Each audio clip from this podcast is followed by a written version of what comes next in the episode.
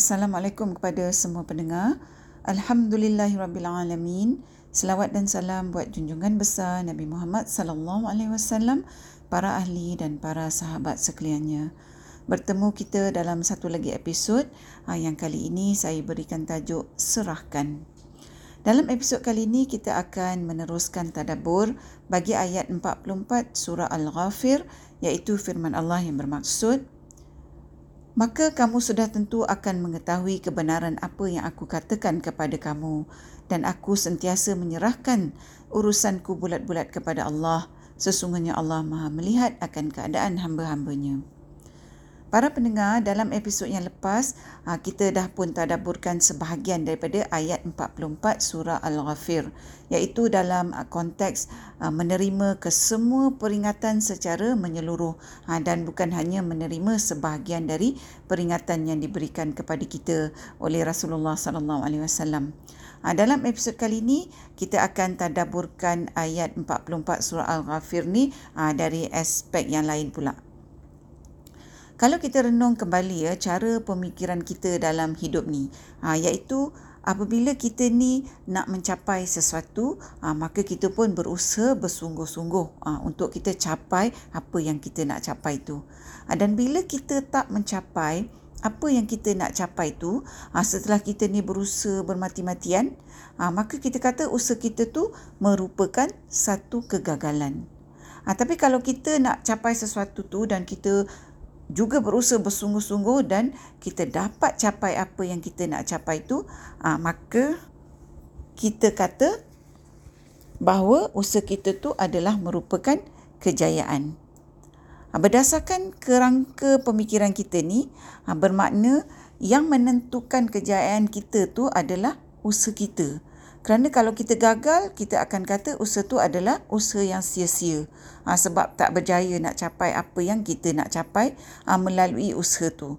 Dan kalau kita berjaya, kita kata kejayaan tu adalah disebabkan usaha kita yang tepat hingga boleh mencapai kejayaan yang kita nak capai tu.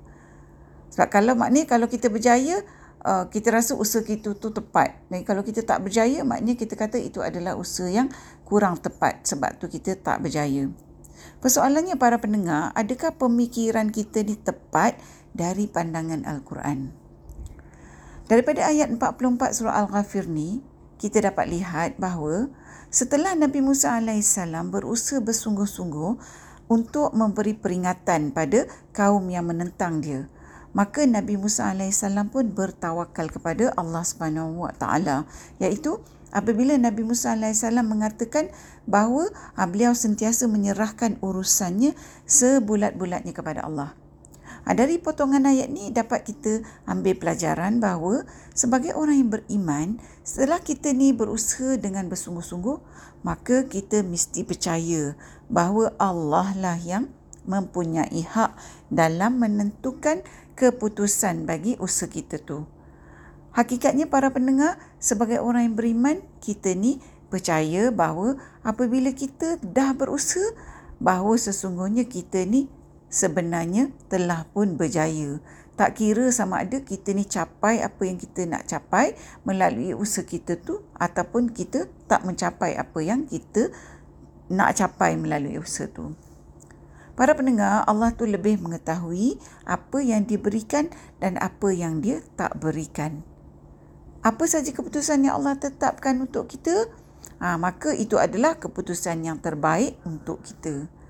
Sebagai manusia, macam kita uh, dah kata banyak kali, bahawa kita tak mengetahui Allah lah yang mengetahui. Ha, jadi kita mestilah menyerahkan urusan kita sebulat-bulatnya kepada Allah seperti mana yang dilakukan oleh Nabi Musa AS dalam ayat 44 surah Al-Ghafir. Kita serahkan kepada Allah untuk menentukan apakah yang terbaik buat kita sama ada Allah membenarkan kita capai apa yang kita nak capai ataupun Allah berikan kepada kita kebaikan dengan tak membenarkan kita capai apa yang kita nak capai. Kerana mungkin apa yang kita nak tu adalah tak baik buat kita. Oleh itu para pendengar sebagai orang beriman, ha, memang kita ni sebenarnya tak ada ruang untuk rasa kecewa. Kalau kita betul-betul memahami bahawa apabila kita ni dah berusaha, kita telah pun berjaya macam kita kata tadi. Ha, tak mengira sama ada kita capai atau tak capai apa yang kita mahukan atau apa yang kita cita-citakan. Ha, dalam ayat 44 surah Al-Ghafir ni juga, Nabi Musa AS menyambung ucapannya dengan mengatakan, Sesungguhnya Allah maha melihat keadaan hamba-hambanya. Ha, ini bermaksud bahawa Sesungguhnya Allah tu maha melihat keadaan kita yang dah berusaha bersungguh-sungguh ni ah, dan dah mencuba sedaya upaya untuk kita capai apa yang kita nak capai ah, iaitu ah, dalam konteks usaha. Sudah tentulah Allah tu maha melihat keadaan hambanya dalam apa juga konteks. Yang mana Bermaksud ayat ni juga terpakai bagi kita ni untuk mengadu kepada Allah, berserah diri kepada Allah ha, tentang keadaan kita, tentang cabaran kita, tentang ujian kita dan sebagainya. Para pendengar, kalau seseorang tu sayang pada kita dan dia tu lihat kita dalam keadaan yang sukar, sudah tentulah dia akan rasa sangat belas kasihan dan akan cuba nak tolong kita sedaya upaya. Ha, ini contoh dalam konteks manusia. Jadi kalau kita fikirkan Allah, apatah lagi dalam konteks Allah yang maha penyayang, yang maha melihat keadaan hamba-hambanya, yang mana dalam keadaan hamba-hambanya tu bersusah payah, hamba-hambanya tu kembali kepada dia dan berserah sebulat-bulatnya akan urusan hamba tu dan dirinya sebulat-bulatnya diserahkan kepada Allah untuk menentukan yang terbaik buat hambanya. Jadi para pendengar maknanya kalau kita ni faham konsep usaha dan tawakal yang sepenuhnya dengan tulus ikhlas kepada Allah Subhanahu Wa Taala, ha, maka macam kita kata tadi, tentulah kita ni tak merasa putus asa, kita tak merasa kalah. Kita ni tak merasa apa yang kita usahakan ha, secara bersungguh-sungguh tu sebagai satu usaha yang sia-sia dalam kehidupan kita ni kalau kita tak capai apa yang kita nak capai. Jadi dengan kita memahami konsep ni kita tak hilang motivasi kerana kita berpegang pada satu prinsip ataupun konsep yang sangat teguh.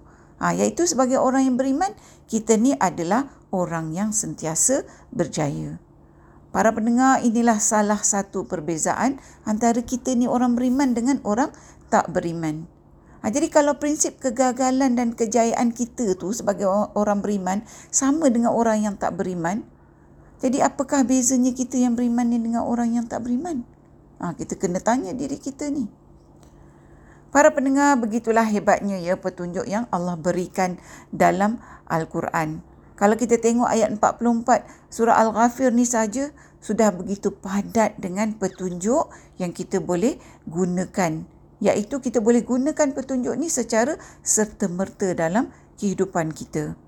Ha, jadi kalau adalah antara kita orang beriman di luar sana tu ha, yang sedang mengusahakan apa-apalah yang sedang diusahakan ha, dan tak mencapai apa yang diusahakan, ha, maka bergembiralah dengan petunjuk Allah ni bahawa sesungguhnya apabila kita memasang niat yang baik untuk kita capai sesuatu yang baik dan kita buat usaha yang ikhlas, yang bersungguh-sungguh, maka sesungguhnya kita telah pun berjaya. Ha, benarlah apa yang dikatakan Allah dalam Al-Quran bahawa orang-orang beriman ni adalah merupakan orang-orang yang beruntung kerana kita ni hidup berdasarkan prinsip-prinsip yang sangat hebat ha, yang membantu kita dalam kita ni mengharungi macam-macam ujian dan cabaran dalam kehidupan ha, di dunia ni. Sebab itulah para pendengar orang-orang yang beriman ni sebenarnya adalah orang-orang yang hatinya tenang je dan gembira je. Ha, hingga dalam keadaan yang mencabar pun dia boleh masih lagi tersenyum. Sebab dia tahu bahawa bila dia dah berusaha, dia telah berjaya. Dan apa pun yang ditentukan oleh Allah sebagai hasil dari usaha dia tu, ianya adalah merupakan satu kejayaan, satu kebaikan. Para pendengar yang dihormati, sehingga di sini dahulu perkongsian tadabbur kita buat kali ini. Dengan rahmat Allah, kita dapat bertemu lagi di episod yang seterusnya insya-Allah. Assalamualaikum.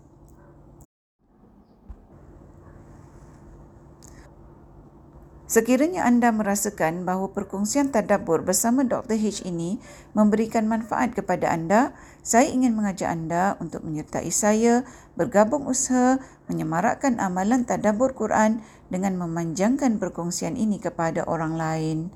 Serta jangan lupa untuk tekan butang follow untuk mengikuti episod-episod yang seterusnya. You're